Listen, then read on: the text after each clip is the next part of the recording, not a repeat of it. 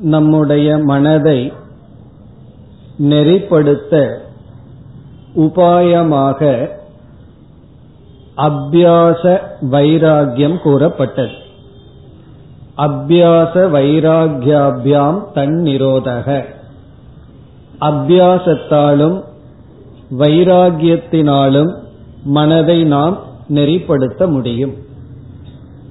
இவ்விதம் கூறியதற்கு பிறகு அபியாசம் என்றால் என்ன என்பதை பதஞ்சலி விளக்கினார். அதைத் தொடர்ந்து வைராகியத்தினுடைய லட்சணம் வந்தது. சென்ற வகுப்பில் நாம் வைராகியத்தினுடைய இலக்கணத்தை பார்த்தோம் பதினைந்தாவது சூத்திரத்தில். அப்படி பார்க்கையில் வைராகியம் படிப்படியாகத்தான் நமக்கு வருகின்றது. ஆரம்பத்திலேயே பூர்ணமான முழுமையான வைராகியம் வருவதில்லை. வைராகியத்தினுடைய படிகளை நாம் பார்த்தோம். முதலில் யதமானம் என்று நாம் பார்த்தோம். அதாவது நம்மை நாம் நெறிப்படுத்த சில சாதனைகளை செய்ய வேண்டும். அந்த சாதனைகளில் ஈடுபடுவதற்கும் ஒரு வைராகியம் தேவைப்படுகிறது. கொஞ்சம் வைராகியம் தேவைப்படுகிறது. அப்படி முதல் படியில் நாம் சாதனை செய்ய தேவையான வைராகியத்திலிருந்து ஆரம்பித்தோம். மனதை அமைதிப்படுத்த வேண்டும் என்றால் தியானம் செய்ய வேண்டும்னு நமக்கு தெரியும். இப்ப தியானம் செய்வதற்கு மனம் சற்று அமைதியாக இருக்க வேண்டும் அல்லவா முழுமையாக மனம் சஞ்சலப்பட்டு கொண்டிருந்தால் தியானம்ங்கிறதே செய்ய முடியாது. மனம் முழுமையாக அமைதி அடைந்து விட்டாலும் தியானம் அவசியமில்லை. அப்படி மனம் அமைதி அடையவில்லைதான் ஆனால் அதை அமைதிப்படுத்த மேற்கொள்கின்ற சாதனையை செய்ய ஒரு அமைதி தேவை. அந்த அமைதிதான் முதல் படி. அது போலதான் வைராகியம்னு நம்ம பார்த்தோம். முதல் படியான வைராகியம் அதற்கு பிறகு படிப்படியாக முன்னேறி இங்கு பதினைந்தாவது சூத்திரத்தில் கூறப்பட்டது வசீகார சம்ஞா வைராகியம் அதாவது நான் விஷயத்தினுடைய வசத்தில் இல்லை விஷயங்கள் என்னுடைய வசத்தில் இருக்கின்றது. நான் அவைகளை சார்ந்தில்லை அவைகள் என்னை சார்ந்துள்ளது. இதுதான் வைராகியம் அதாவது விஷயத்தில் வித்ருஷ்ணத்துவம். விஷயத்துல வந்து விருப்பமற்ற தன்மை. போகங்களை கொடுக்கின்ற பொருள்களில் பற்றில்லாத தன்மை. அதை நம்ம பார்த்து முடித்தோம். பிறகு பதினாறாவது சூத்திரத்திற்கு வந்தால் அதனுடைய பொருளையும் சென்ற வகுப்பில் ஓரளவு பார்த்தோம். தத்பரம் புருஷ கியாதேகே குண வைத்திருஷ்ணியம் அதாவது வைராகியம் இரண்டாக பிரிக்கப்படுகின்றது. ஒன்று அபர வைராகியம் இனி ஒன்று பர வைராகியம் சென்ற சூத்திரத்தில் அபர வைராகியம் கூறப்பட்டது. அதாவது ஒரு சாதகனிடத்தில் இருக்க வேண்டிய முழுமையான வைராகியம் கூறப்பட்டது. இந்த பதினாறாவது சூத்திரத்தில் சாத்தியம் அல்லது மோக்ஷத்தில் இருப்பவர்களுடைய மனநிலை வர்ணிக்கப்படுகிறது. பரவைராகியம் என்பதை பதஞ்சலி கூறும் பொழுது மோக்ஷத்தை அடைவதுதான் பரவைராகியம் என்று சொல்கின்றார். அதாவது ஞானத்தினால் ஒருவன் அடைகின்ற வைராகியம் அதை இங்கு விளக்குகின்றார் தது பரம். தது வைராகியம் பரம். அந்த வைராகியமானது பரம். எந்த வைராகியம் என்றால் புருஷக்கியாதேகே புருஷக்கியாதி என்றால் பரமாத்மாவை பற்றிய ஞானத்தின் விளைவாக எது குண வைத்திருஷ்ணியம் எந்த ஒன்று நம்முடைய குணத்தில் நம்முடைய சரீரத்தில் வைராகியம் வருமோ? இதற்கு முன்னாடி பார்த்த வைராகியம் விஷயத்தில் வைராகியம் பொருள்களிடத்தில் வைராகியம் இந்த இடத்தில் வருகின்ற வைராகியம் பொருள்களை அனுபவிக்கின்ற நம்முடைய கருவிகளிடத்தில் இருக்கின்ற வைராகியம் நம்முடைய மனதிடத்திலேயே இருக்கின்ற வைராகியம் உபாதியிடம் இருக்கின்ற வைராகியம் முதல் வைராக்கியம் வந்து அதாவது அபர கீழான வைராகியம்ங்கிறது நம்மை சுற்றி இருக்கின்ற பொருள்கள்ல விருப்பமற்ற தன்மை. இந்த வைராக்கியம் நம்முடைய உடல் நம்முடைய மனம் இதிலேயே இருக்கின்ற வைராக்கியம். இந்த வைராக்கியம் எப்படி அடையப்படுகிறது என்பதும் இங்கு கூறப்பட்டது. புருஷ கியாதேகே. பரமாத்மாவை பற்றிய ஞானத்தின் விளைவாக வருகின்ற வைராக்கியம். ஒரு விளக்கு ஆசிரியர் மிக அழகாக இந்த இடத்துல விளக்கம் சொல்லும் பொழுது வைராகியத்தினுடைய வேற்றுமை எதன் அடிப்படையில் வருகிறது என்றால் நிமித்தம் என்று ஒன்றை கூறுகின்றார் விஷயம் என்று ஒன்று கூறுகின்றார். நிமித்த விஷய பேதாத் வைராகிய பேதம் அப்படின்னு சொல்றார். நிமித்தத்தினுடைய வேற்றுமையினாலும் பொருளினுடைய வேற்றுமையினாலும் வைராகியம் வேறுபடுகிறது. அதாவது எப்படின்னா அபர வைராகியம் இருக்கே சாதகனிடம் இருக்க வேண்டிய வைராகியம் அந்த வைராகியத்தினுடைய நிமித்தம் இந்த இடத்துல நிமித்தம்னா காரணம்னு அர்த்தம். அந்த வைராகியம் எதிலிருந்து தோன்றுகிறது என்றால் இந்த உலகத்தினுடைய அனித்தியத்துவ புத்தியிலிருந்து வருகிறது. அதாவது சாதகனிடத்தில் இருக்கின்ற அபர வைராகியத்தினுடைய நிமித்தம் நிமித்தம்னா காரணம். எதிலிருந்து அந்த வைராகியம் உற்பத்தி ஆகுதுன்னா உலகத்தினுடைய அசாருங்கிற புத்தியிலிருந்து உற்பத்தி ஆகிறது. விவேகத்திலிருந்து உற்பத்தி ஆகிறது. எப்படிப்பட்ட விவேகம்? நமக்கு கொடுக்கின்ற எந்த பொருள்களும் போகத்தை கொடுக்கின்ற பொருள்கள் அசாரம். அது நிலையற்றது. அது நம்மை நிறைவுபடுத்தாது. அது துக்கத்தை தான் இறுதியில கொடுக்கும் என்று விஷயங்கள் அனித்தியம் என்ற ஞானத்தின் நிமித்தமாக வருவது. அந்த விவேகத்தினுடைய நிமித்தம். பிறகு விஷயம் இந்த வைராகியத்துக்கு விஷயம் என்னன்னா வெளியுள்ள போக பொருள்கள். இந்த உலகத்தில் இருக்கின்ற போக பொருள்கள் விஷயம். அதாவது அபர வைராகியத்திற்கு விஷயம். பர வைராகியத்திற்கு விஷயம் என்னன்னு பிறகு பார்ப்போம். அபர வைராகியத்திற்கு விஷயம் வெளி உலகம். அபர வைராகியத்திற்கு நிமித்தம் காரணம் வந்து நம்முடைய விவேகம். எப்படிப்பட்ட விவேகம்? விஷயத்தை பற்றிய விவேகம். இப்படி அபர வைராகியம் எந்த நிமித்தமாக வருகிறது? எதை விஷயமாக கொண்டுள்ளதுன்னு பார்த்தோம். இனி பர வைராகியம் நிமித்தம் என்ன? அது இங்கு சொல்லப்பட்டுள்ளது ஆத்ம ஞானம். ஆத்ம ஞானத்திலிருந்து தோன்றுகின்ற வைராகியம் அது பர வைராகியம் ஆத்ம ஞானத்திலிருந்து என்ன ஒரு மன பக்குவம் மன பாவனை தோன்றுகிறதோ அதை இங்கு பதஞ்சலி வைராகியம் பர வைராகியம் சொல்ற இப்ப பர வைராகியத்தினுடைய நிமித்தம் காரணம் ஆத்ம ஞானம் பிறகு இதற்கு விஷயம் என்ன என்றால் நம்முடைய உபாதி நம்முடைய சரீரம் நம்முடைய மனம் நம்முடைய புத்தி நம்முடைய உடல். அதாவது நம்மீதே வருகின்ற வைராகியம் முன்ன வந்து நம் மீது ஒரு வெறுப்பு இருக்கும். என்னுடைய மனசு சரியில்லை அப்படின்னு. அது எப்பொழுது அப்படின்னா நம்ம மனசு நமக்கு துயரத்தை கொடுத்துட்டு இருக்கும் பொழுது. அதை வைராகியம் சொல்ல முடியாது. பிறகு நம்முடைய மனது பக்குவம் அடைஞ்சு நற்குணங்கள் எல்லாம் மனசுக்குள்ள வரும் பொழுது மனசு நண்பனாகி விடுவான். நம்ம மனசு நமக்கு துயரத்தை கொடுக்காது. பிறகு நம்ம என்ன பண்ணிடுவோம் நம்ம அறியாம நம்ம மனசு மேலேயே பற்று வந்துடும் ஏன்னா சந்தோஷத்தை கொடுக்கற அமைதியான மனசை விடுறதுக்கு நமக்கு மனசு வராது. அந்த மனதின் மீதும் வர்ற வைராகியம் தான் பர வைராகியம் மோக்ஷ ரூப வைராகியம் அப்ப இதற்கு விஷயம் என்னன்னா குணம். இங்க குணம்னா சத்துவ ரஜோ குணமான நம்முடைய மனம் நம்முடைய உபாதிகள் என்று அபர வைராகியம் எதிலிருந்து வருது? எதை குறித்தது? பர வைராகியம் எதிலிருந்து வருகிறது? எதை குறித்தது? என்று ஒரு விளக்காசிரியர் தெளிவுபடுத்துகின்றார். இப்ப இந்த இடத்தில் பரவைராகியம் என்பது ஆத்ம ஞானத்தினுடைய விளைவாக வருவது. நம்முடைய உடல் பிறகு வந்து நம்முடைய மனம். இதில் வைராகியம் இதில் பற்றின்மை. அப்பொழுதுதான் மரண பயம் நமக்கு நீங்கும். அது வரைக்கும் மரண பயம் நமக்கு நீங்கவே நீங்காது. நான் எந்த நேரத்திலும் இந்த உடலை விட தயாராக இருக்கின்றேன். அந்த ஒரு மனநிலை எப்ப வரும்னா அது பர வைராகியத்துல வரும். அது வரணும் அப்படின்னா இந்த நான்கிற சொல்லுக்கு பொருள் ஆத்மா இந்த உடல் அல்ல.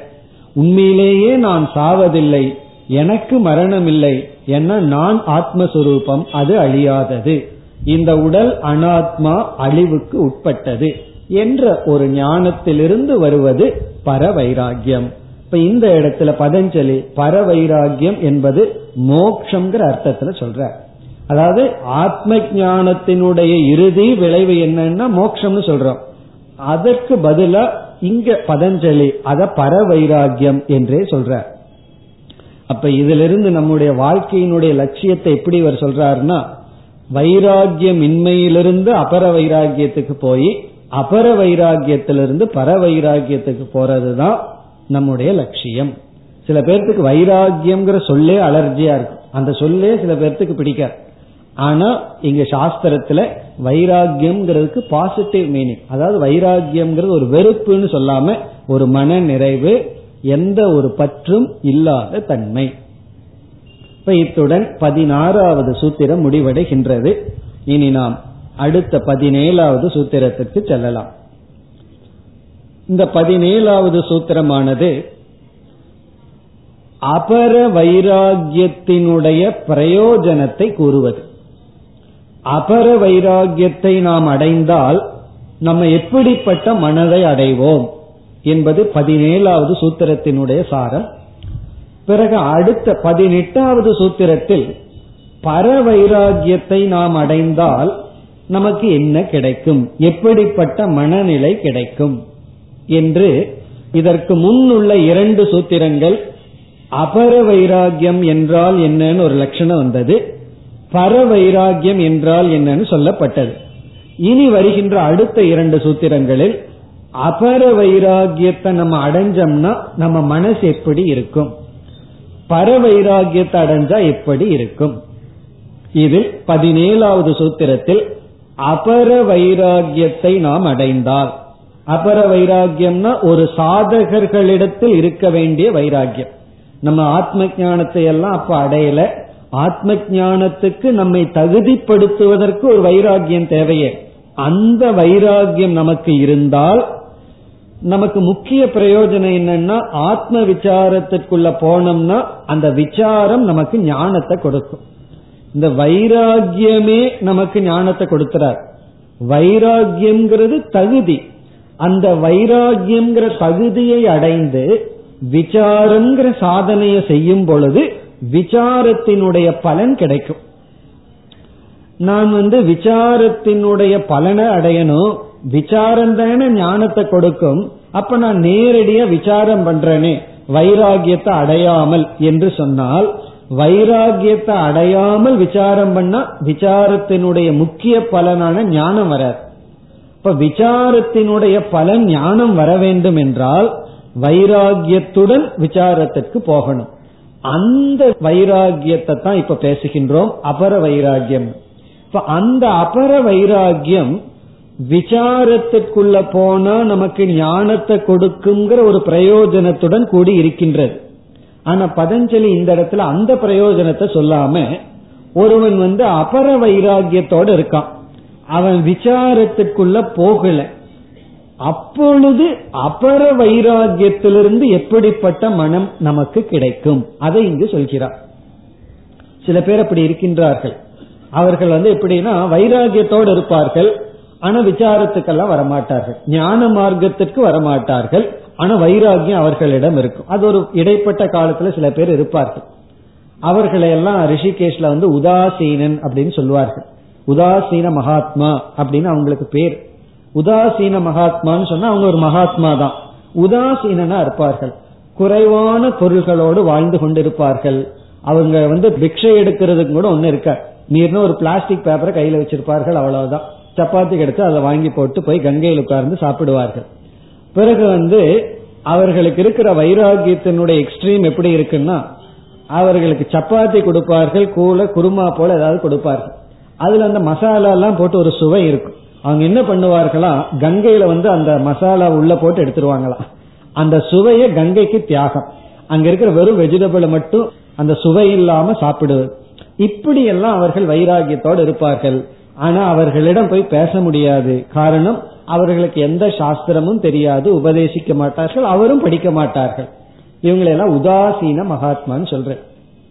உதாசீனா இருப்பார் இப்போ இவர்களுடைய மனநிலைய பார்த்தோம்னா இங்க பதஞ்சலி என்ன சொல்றார்? இவர்களுக்கு வைராகியத்தை அடைஞ்சதுனாலேயே ஒரு ஆனந்தம் இவர்களுக்கு இருக்கு. வைராகிய ஆனந்தம்னு சொல்றது வைராகியம் இல்லாதவனுக்கு எவ்வளவு ஆனந்தம் இருக்குமோ அதை விட பல மடங்கு ஆனந்தம் இவர்களுக்கு இருக்கு. அந்த ஆனந்தத்துல வாழ்ந்து கொண்டு இருப்பார். அவங்கள நினைச்சு நம்ம பரிதாபப்பட வேண்டாம். நம்ம நினைச்சிட்டு இருப்போம் ஐயோ பாவம்னு. அவங்க தான் நம்ம நினைச்சு ஐயோ பாவம் நினைப்பார்கள். காரணம் என்ன? போகியாக இருப்பவர்களை காட்டிலும் இவர்களுக்கு வைராகிய ஆனந்தம் கிடைக்கும். அவர்களுடைய மனநிலை எப்படி இருக்கும்னா அமைதியான மனநிலை அவர்களுக்கு கிடைக்கும். தியான காலத்துல அவர்களுக்கு ஒரு விதமான சமாதி கிடைக்கும் அப்படின்னு சொல்கின்றார். அதாவது நல்லா தியானம் பண்ண முடியும் மனதை நல்லா ஒருமுகப்படுத்த முடியும். காரணம் என்ன? வைராகியம் இருக்கு. அவர்களுடைய வாழ்க்கை எப்படி போகும்னா விசாரத்திற்கு வராவிட்டாலும் அந்த மன அமைதியிலேயே அந்த சந்தோஷத்திலேயே அவர்களுடைய வாழ்க்கை கடந்து விடும் அல்லது வாழ்ந்து வருவார்கள். பிறகு எப்போ விசாரத்துக்கு போகணும்னு தோணுதோ அப்போ போவார்கள். இப்போ இவர்கள் அபர வைராகியத்தை அடைந்தவர்களுடைய மனநிலை அவர்களுக்கு கிடைக்கின்ற சமாதி என்ன? அதுதான் பதினேழாவது சூத்திரத்தினுடைய சாரம். இப்ப சமாதியை இரண்டாக பிரிக்கின்றோம். முதல்ல சமாதினா என்னங்கிறது தெளிவா இருக்கணும். பொதுவா தமிழ்ல சமாதின்னு நினைச்சுக்குவோம்? இறந்ததுக்கு அப்புறம் நமக்கு குழிய தோண்டி அங்க வச்சு ஒரு சமாதி கட்டுவார்கள். அந்த சமாதியை பற்றி நம்ம பேசல. அங்கேயும் சமாதிங்கிறதுக்கு அர்த்தம் இருக்கு. அதாவது சந்தோஷமா உறங்கிக் கொண்டிருக்கின்றான்னு அர்த்தம். சமய கிளியதே அதாவது சந்தோஷமா யாரும் டிஸ்டர்ப் பண்ணாம அங்க ஆள் இருக்கார் அப்படின்னு ஒரு அர்த்தம். ஆனா அந்த அர்த்தம் அல்ல. சமாதி என்றால் தியானம் கைகூடி மனம் முழுமையான அமைதி பெறுகின்ற நிலைக்கு பேரு சமாதி. தியானம்னு சொன்னா அங்க ஒரு போராட்டம் இருக்கும். தேவையில்லாத எண்ணங்கள் வந்து வந்து போயிட்டு இருக்கும் அதுக்கு பேரு தியானம். ஒருவர் சொல்றாரு எனக்கு தியானம் பண்ணும்போது அப்பப்ப தேவையில்லாத எண்ணம் வருதுன்னா அதுக்கு பேரு தான் தியானம். தியானம் பண்ணும்போது வேற எந்த எண்ணமும் வரல. தியான காலத்துல எதை நினைக்கிறனோ அதை மட்டும் நினைச்சிட்டு இருக்கிறேன்னு சொல்லிட்டா அதற்கு பேர் சமாதி. இப்ப தியானம் பக்குவ நிலையை அடைந்து விட்டால் அதற்கு பெயர் சமாதி. மனது வந்து தியான காலத்துல அமைதி அடைந்து விட்டால் அது சமாதி. அந்த சமாதி இரண்டாக யோக சூத்திரத்தில் யோக சாஸ்திரத்தில் பிரிக்கப்படுகிறது.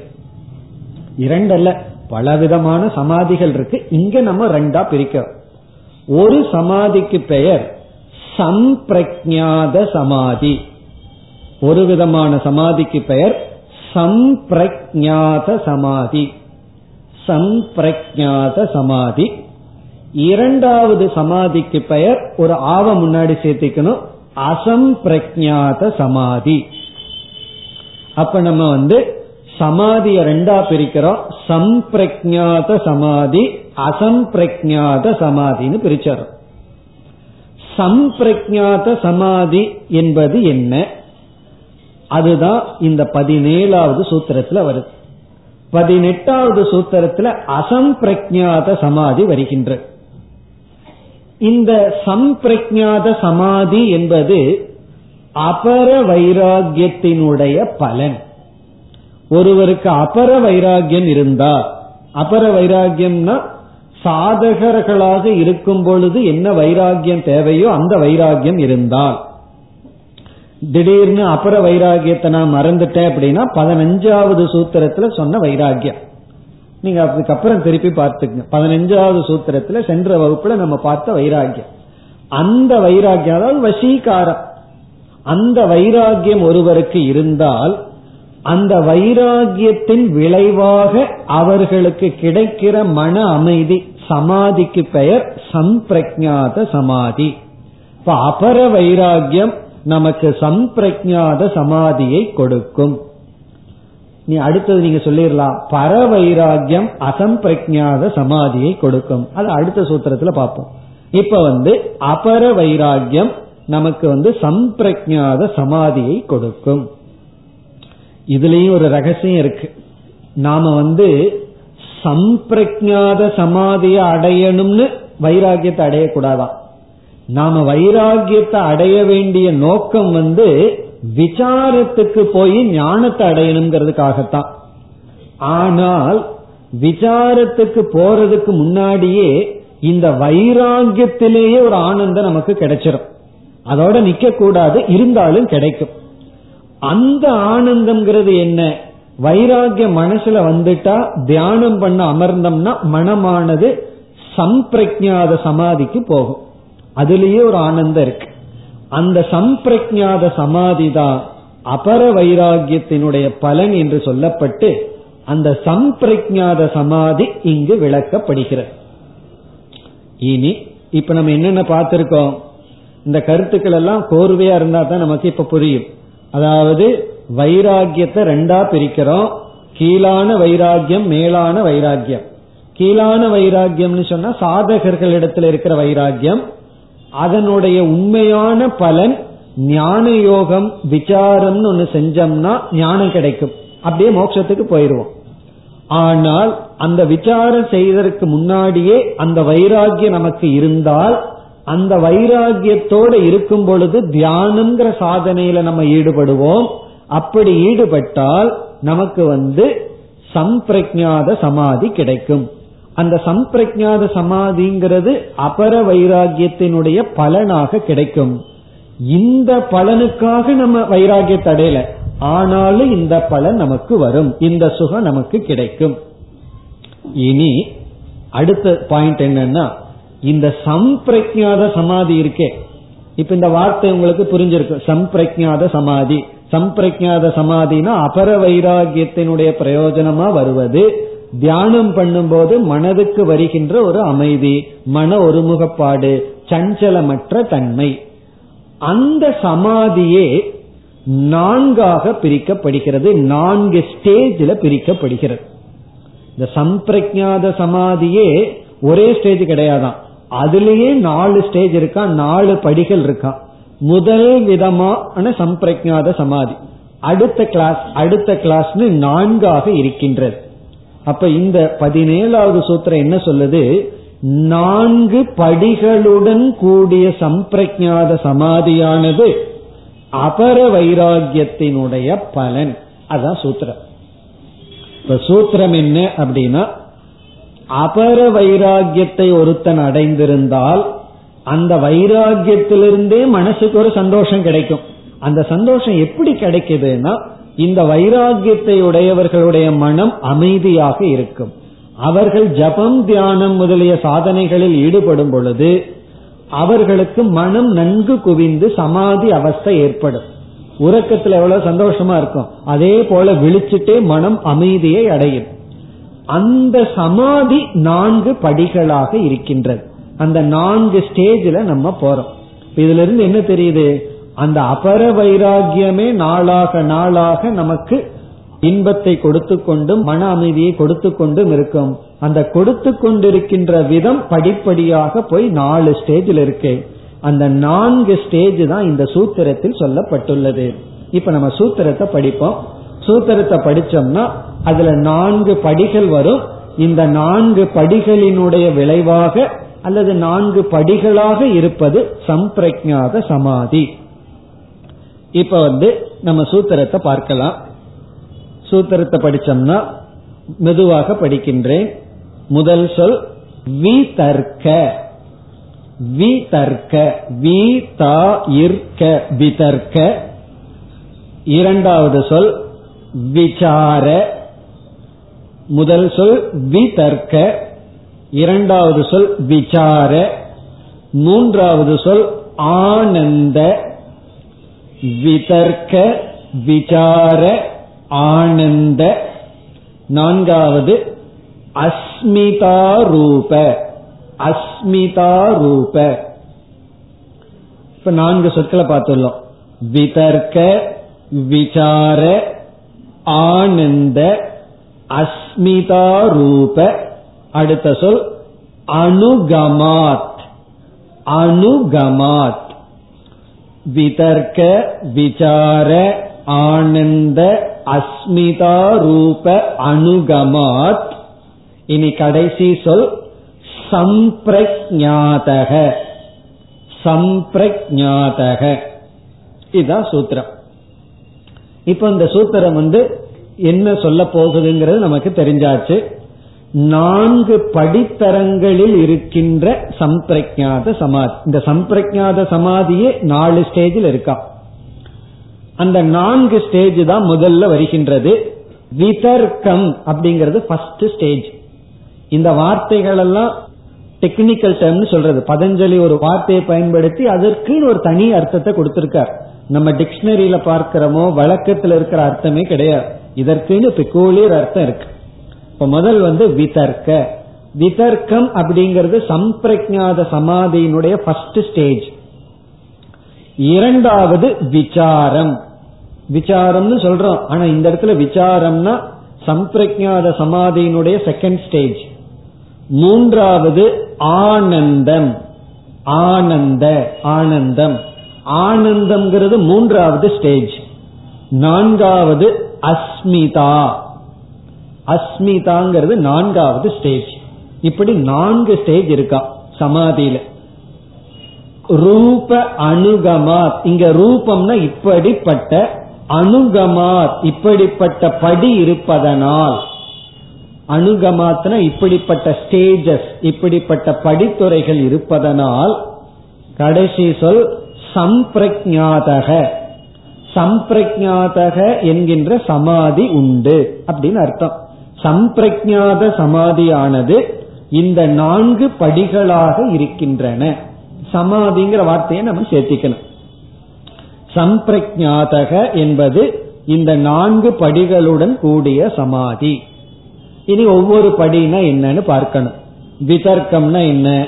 விசாரம்னா என்ன? ஆனந்தம்னா என்ன? அஸ்மிதா அப்படின்னா என்ன? இந்த சமாதி அவஸ்தை எப்படி இருக்கும்?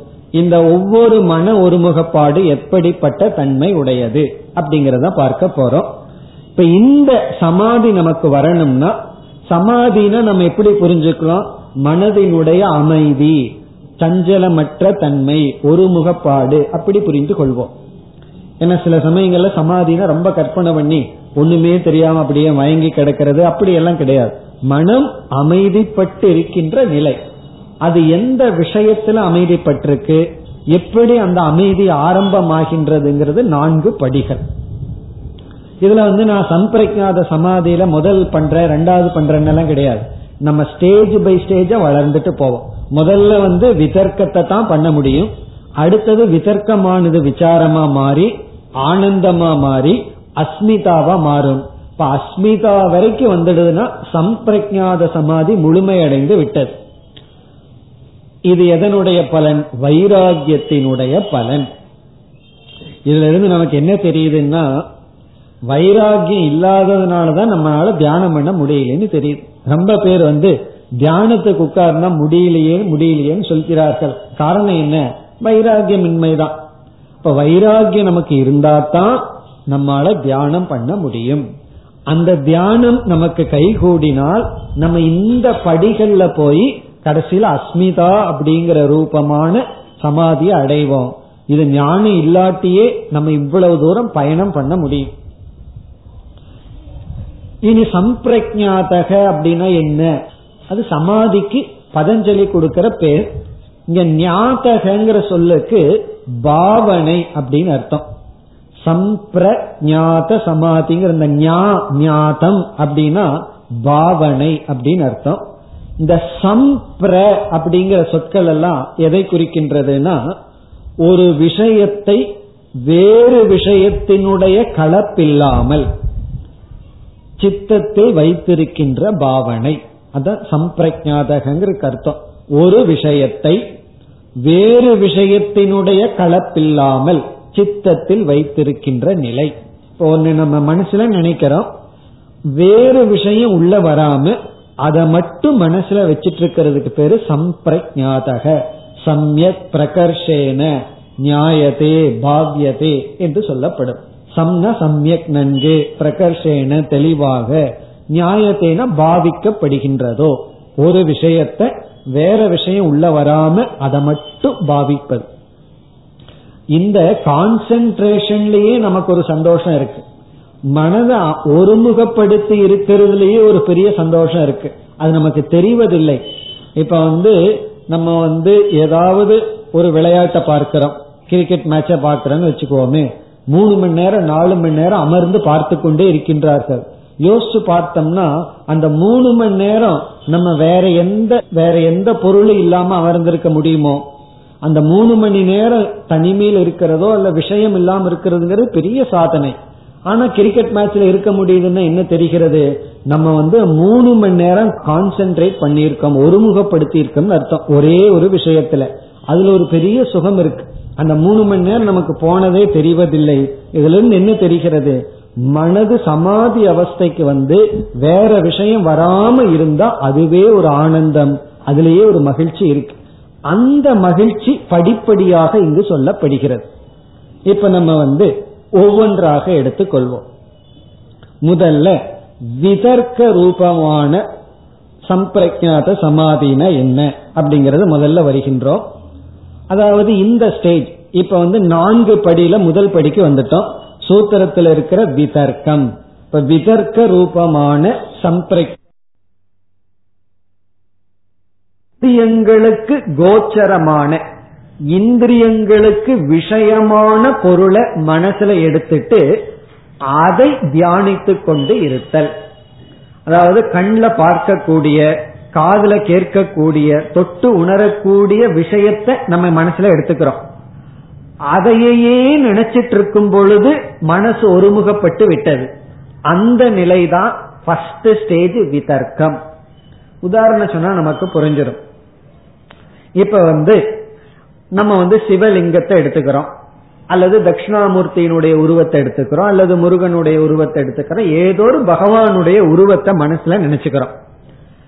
நினைச்சிட்டு நம்ம மனதுல வந்து அந்த உருவத்தை மட்டும் நிறுத்தி வைக்கிறோம். அந்த உருவத்தை தவிர வேற ஒண்ணுமே கிடையாது. அந்த உருவத்தை நம்ம கண்ணுல பார்த்திருக்கலாம். அந்த கண்ணுல பார்த்த உருவத்தை மனசுல நிறுத்தி அந்த சிவலிங்கமோ அல்லது விஷ்ணுவனுடைய ரூபமோ அல்லது ஏதோ ஒரு பகவானுடைய உருவத்தை மனசுல நிறுத்தி அந்த உருவத்தை தவிர வேற எதுலேயும் மனசு செல்லாமல் அந்த உருவத்திலேயே விஷயத்திலேயே இருந்தால் அதுதான் ஃபர்ஸ்ட் ஸ்டேஜ் அதான் விதர்க்கம் அப்படின்னு சொல்லப்படுவது அதாவது ஒரு உருவத்தை எடுத்துட்டோம்னா அந்த உருவத்திலேயே நிற்பது. அந்த உருவம் வந்து இறைவனுடைய ஒரு ஸ்தூல உடல் சரீரமான உருவம் இருக்கணுங்கிற அவசியம் கிடையாது. நம்ம வந்து ரிஷிகேஷ் போறோம் அல்லது ஹிமாலயாஸ் போறோம் கங்கையை பார்க்கிறோம் இமயமலைய பார்க்கிறோம். அந்த கங்கையை மனசுல எடுத்துக்கிறோம். அந்த கங்கையை மட்டும் மனசுல நினைச்சிட்டு இருக்கிறது. அல்லது ஒரு மலை இமயமலையை மட்டும் நினைச்சிட்டு இருக்கிறது. அல்லது ஒரு ஸ்டார்ஸ் எடுத்துக்கிறோம். ஏதாவது இந்திரியங்களினால பார்க்கக்கூடிய விஷயத்தை எடுத்துட்டு அந்த உருவத்தை மட்டும் மனதில் இருத்தி கொண்டிருந்தால் மனதுல வந்து வேற எந்த உருவமும் வேற எந்த சப்தமும் வராம அந்த உருவத்தை மட்டும் நிறுத்தி இருந்தால் அந்த சமாதிக்கு பெயர் விதர்க்கம் அப்படின்னு அர்த்தம். அதுவும் சம்பிரஜாத சமாதி அதுதான் ஃபர்ஸ்ட் ஸ்டேஜா இந்த ஃபர்ஸ்ட் ஸ்டேஜ் அவ்வளவு சுலபம் கிடையாது. இது வரணும்னா வைராகியம் பூர்ணமா இருக்கணும். வைராகியம் பூர்ணமா இருந்தா வெறும் வைராகியம் மட்டும் இருக்கக்கூடாது. அந்த வைராகியத்தை வச்சுட்டு நம்ம தியானத்துல ஈடுபடும் பொழுது நமக்கு மனசுக்கு கிடைக்கிற ஒருமுகப்பாடு எப்படி இருக்கும்னா முதல் ஸ்டேஜில் வந்து நம்ம இந்திரியத்துக்கு விஷயமான பொருளை மனசுல வச்சோம்னா அது நிற்கும். இதற்கு முன்னாடி இந்த வைராகியம் எல்லாம் இல்லை அப்படின்னா எதை மனசுல நினைக்க விரும்புறமோ அதை தவிர மீதி எல்லாம் வந்துடும் நீங்க வந்து எதையாவது மறக்கணும்னா அதை நினைக்கணும்னு நினைச்சுக்கணும். அது வராது. இதை நினைக்க கூடாதுன்னு நினைச்சிட்டு தியானத்துல உட்காருங்க அதெல்லாம் வந்துடும் அப்படி ஒன்னு நினைக்க கூடாதுன்னு நினைக்கிறீங்க அதை நினைக்கணும்னு தியானத்தில் உட்காருங்க அது வந்துற. அப்படி இருக்கும். ஆனால் வைராகியம் வந்து விட்டால் விதர்க்கம்ங்கிறது எதை நினைக்கிறோமோ இந்திரியத்துக்கு ஸ்தூலமான விஷயத்தை நினைச்சோம்னா அது அப்படியே மனதுல நின்று கொண்டு இருக்கும். இதுதான் ஃபர்ஸ்ட் ஸ்டேஜ் இனி செகண்ட் ஸ்டேஜ் விசாரம். இங்க விசாரம்ங்கிறது நம்ம வேதாந்தத்துல சொல்ற விசாரமோ டிக்ஷனரி மீனிங்கோ கிடையாது. பதஞ்சலி அப்படி ஒரு வார்த்தை கொடுத்து அதுக்கு ஒரு அர்த்தம் கொடுத்திருக்கார். இந்த விசாரம்ங்கிறது அடுத்த ஸ்டேஜ் இந்த அடுத்த ஸ்டேஜ் என்ன அப்படின்னா நம்ம மனதிற்கு எடுத்துக்கொள்ற விஷயம் இருக்கே அது வந்து ஸ்தூலமான இந்திரியத்தினால அறியப்படுகின்ற விஷயம் அல்ல சூக்மமான விஷயம். அதாவது மனதினால் கிரகிக்கக்கூடிய விஷயம் இந்திரியத்துக்கு அப்பாற்பட்ட விஷயத்தை எடுத்துக்கொள்கின்றோம். இந்த சமாதியில இந்த இடத்துல நம்ம தியானத்துக்கு எடுத்துக்கொண்ட பொருள் வந்து இந்திரியத்துக்கு பொருளா இருக்கிற ஸ்தூலமான விஷயம் அல்ல மனதிற்கு விஷயமான சூக்ம விஷயத்தை எடுத்துட்டோம்.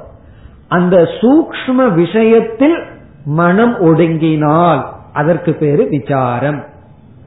அது உதாரணம் பார்த்தா நமக்கு புரிஞ்சிடும் இப்ப முதல் இது வந்து இந்திரிய கோச்சர விஷயம் இது வந்து அந்த கரண கோச்சர விஷயம்.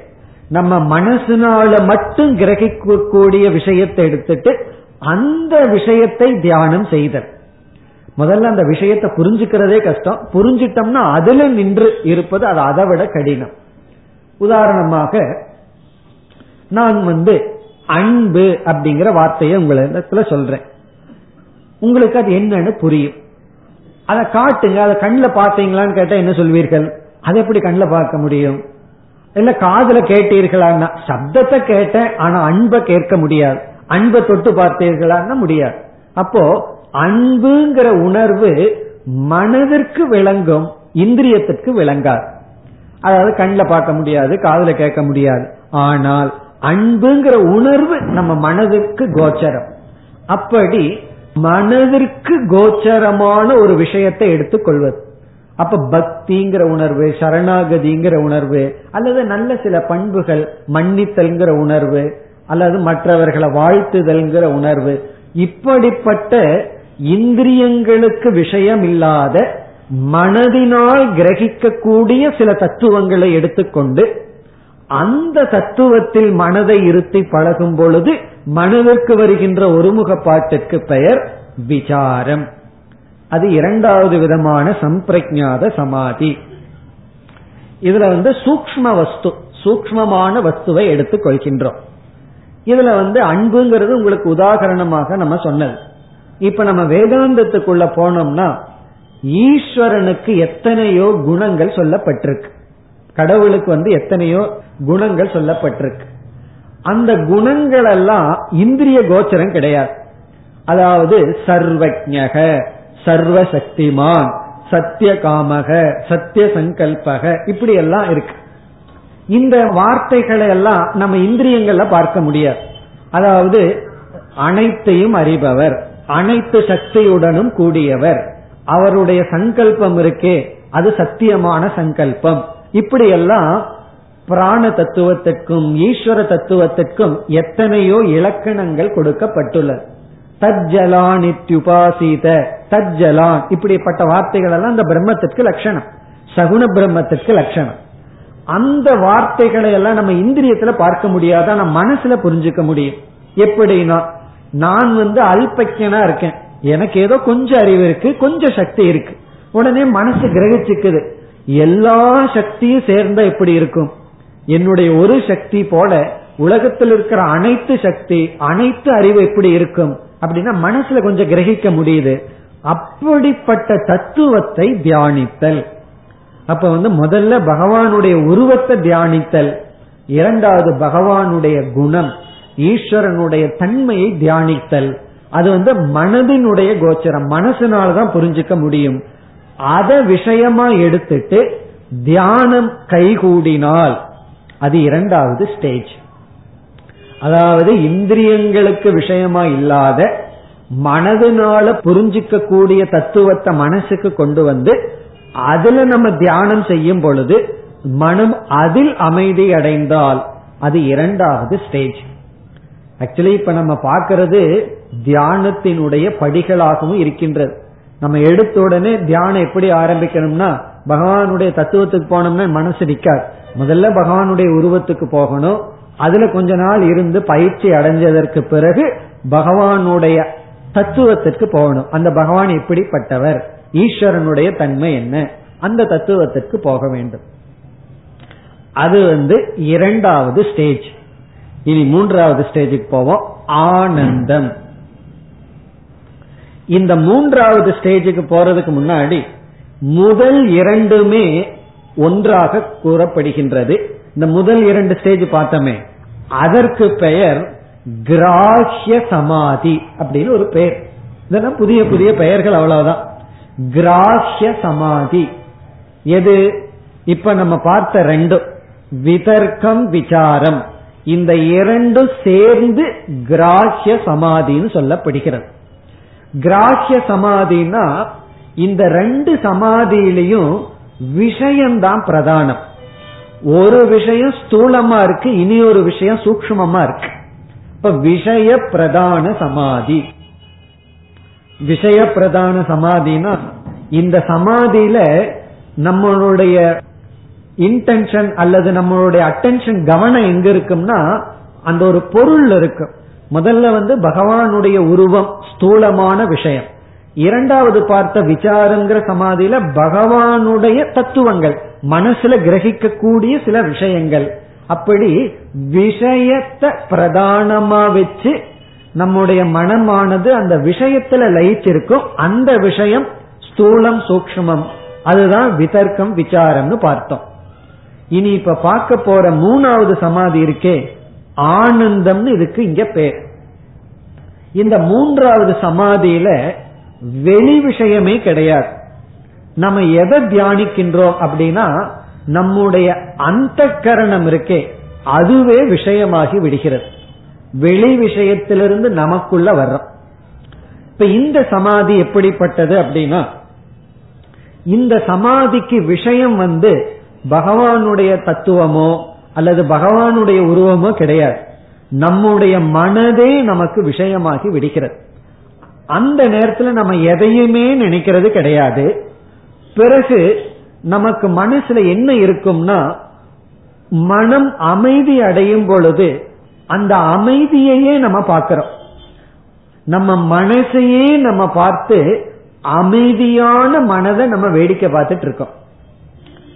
அதாவது முன்ன வந்து மனசை நம்ம மறந்துட்டோம். மனசு ஒரு கருவியா இருந்து அந்த கருவி எதையோன தியானிச்சிட்டு இருந்தது. எதை தியானிச்சிட்டு இருக்கோம்? ஈஸ்வரனுடைய ஸ்தூலமான உருவத்தை தியானிக்கும் அல்லது ஈஸ்வரனுடைய தத்துவத்தை தியானிக்கும். அப்போ அந்த தியானத்துல நம்ம மனசு வெளி விஷயத்தை தியானிச்சிட்டு இருந்தது இப்போ இந்த மூன்றாவது ஸ்டேஜ்ல மனசுக்கு வேற விஷயமே கிடையாது. மனம் அமைதியா மனசா அப்படியே இருக்கு. இப்ப இந்த இடத்துல நம்ம மனசுல வந்து முதல் இரண்டு தியானத்தை விட அதிக ஆனந்தம் அதிக பிரகாசம்.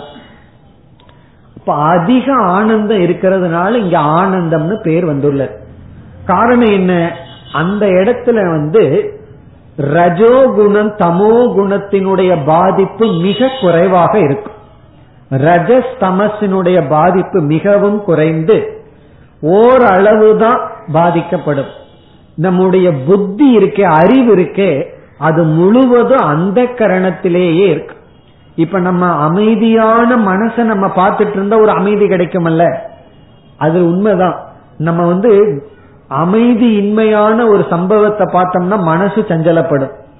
இப்போ ரெண்டு பேர் சண்டை போட்டுட்டு இருக்காங்க அல்லது அந்த காலத்துல எல்லாம் என்ன செய்வார்கள் தெரியுமோ? கிராமங்கள்ல எல்லாம் ரெண்டு சேவலுக்கு சண்டையை மூட்டி விட்டுட்டு வேடிக்கை பார்த்துட்டு இருப்பார்கள். அப்ப மனசு அமைதியாவா இருக்கும்? பரபரப்பா இருக்கும். ஏன்னா அங்க பரபரப்ப பார்த்துட்டு இருக்கோம் பரபரப்பான ஒன்ன பார்த்தோம்னா மனசுல பரபரப்பு இருக்கும்.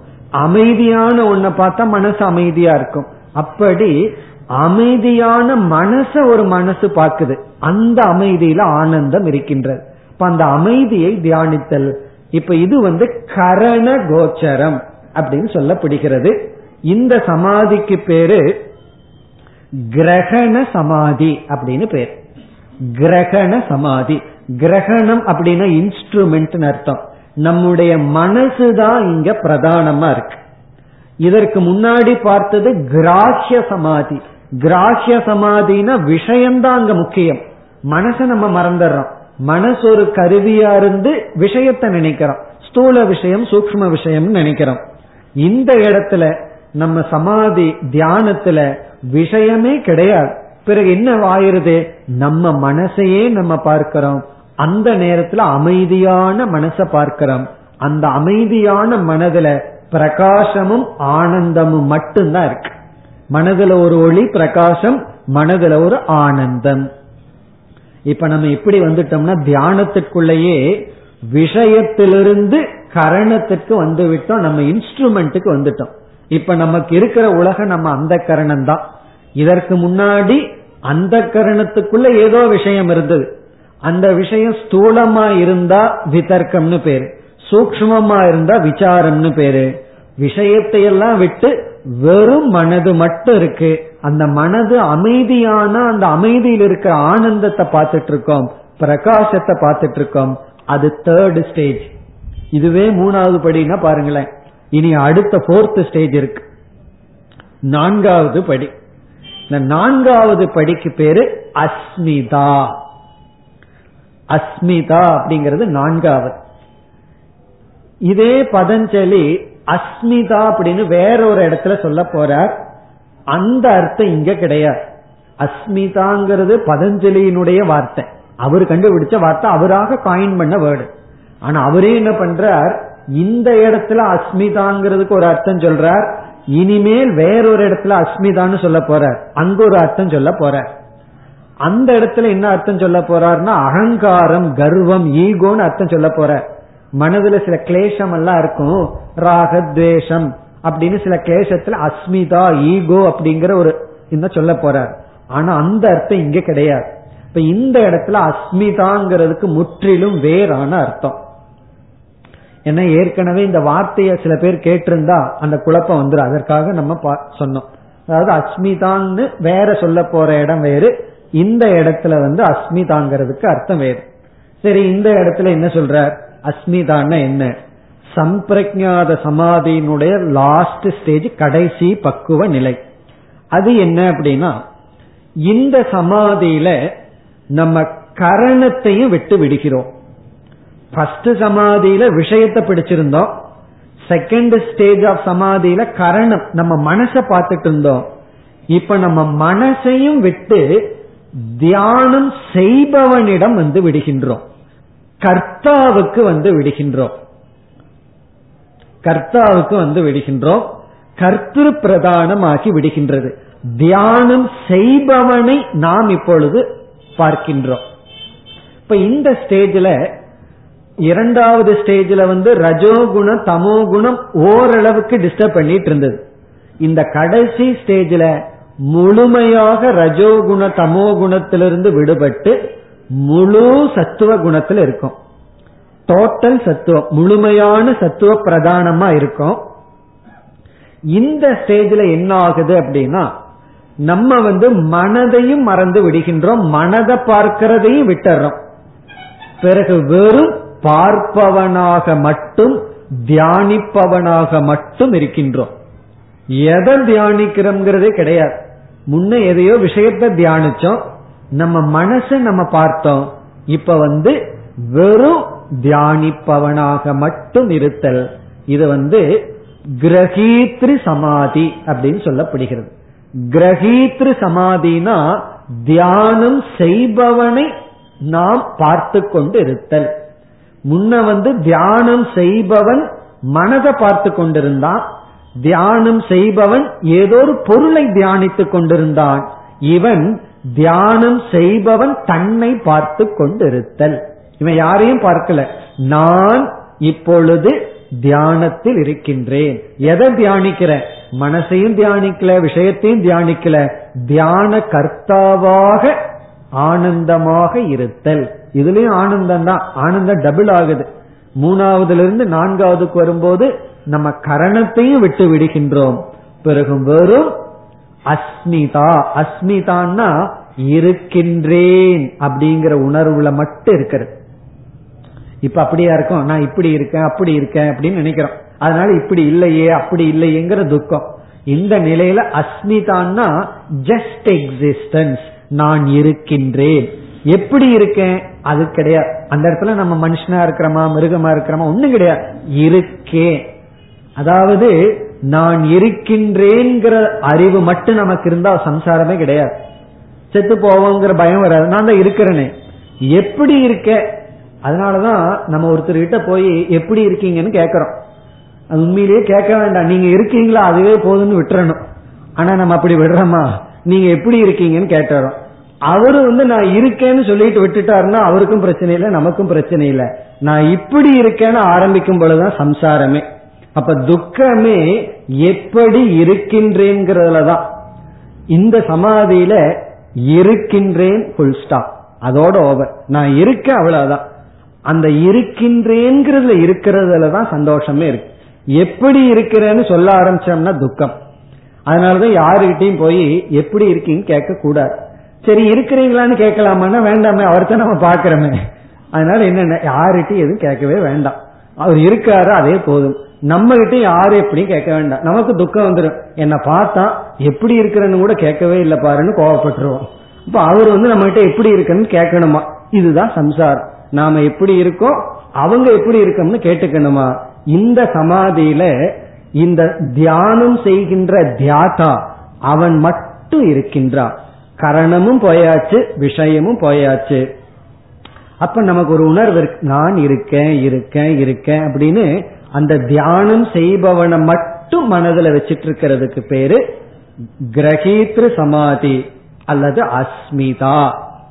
இதெல்லாம் என்னன்னா அபர வைராகியம் நமக்கு இருந்தால் அபர வைராகியத்தின் துணை கொண்டு தியானம் செய்ய ஆரம்பிச்சோம்னா தியானம் செஞ்சு வர வர நம்ம வந்து விதர்க்கத்திலிருந்து விசாரத்துக்கு போய் விசாரத்திலிருந்து ஆனந்தத்துக்கு வந்து ஆனந்தத்திலிருந்து அஸ்மிதாவுக்கு போவோம். இதெல்லாம் எப்பன்னா வைராகியம் பூர்ணமாக இருந்தால். வைராகியம் பூர்ணமா இருந்து சமாதி அபியாசம் பண்ணும் பொழுது அந்த வைராகியம் இப்படி படிப்படியாக எடுத்துட்டு போய் நமக்கு இந்த சமாதியை கொடுக்கும். இது நமக்கு ரொம்ப பெருசா தெரியுது. ஆனா வேதாந்தத்தில் என்ன சொல்லி விடுக்கிறார்கள் தெரியுமோ? இதெல்லாம் வைராகியத்திலிருந்து கிடைக்கின்ற சைடு எஃபெக்ட் பிரயோஜனமா? வைராகியத்திலிருந்து வர்ற ஜஸ்ட் லைக் தட் பிரயோஜனமா? இதுக்கு நம்ம மயங்கி விடக்கூடாதான். இப்படி வைராகியம் கிடைச்சு இந்த சமாதி எல்லாம் நமக்கு கிடைச்சா என்ன சந்தோஷம் வருமோ? இந்த சந்தோஷங்கள்லயே வைராகியம் வந்துடணும் அதுதான் அடுத்த வைராகியம். அப்படி வைராகியம் வந்து விசாரத்துக்கு போகணுமா? அதாவது ஆத்ம விசாரத்துக்கு போகணும். நம்ம ஆத்ம விசாரத்தை ரொம்ப சாதாரணமா எடுத்துட்டோம். ஆனா ஆத்ம விசாரத்துக்கு போகும் பொழுது எப்படி போகணுமா? இந்த சமாதி எல்லாம் நமக்கு யாராவது வந்து கொடுக்கறனாலும் கூட வேண்டாம் நான் இதை விட மேலான ஆனந்தத்துக்கு போவேன் ஞானானந்தத்துக்கு போவேன்ட்டு போக வேண்டும். அதான் நமக்கு வேதாந்தம் சொல்கின்றது. ஆனா பதஞ்சலி என்ன சொல்றார்? இந்த இடத்தில் இப்ப இந்த சூத்திரத்தில் அவர் சொல்றார் இப்ப சூத்திரத்தை பார்த்தா நமக்கு விளங்கும்.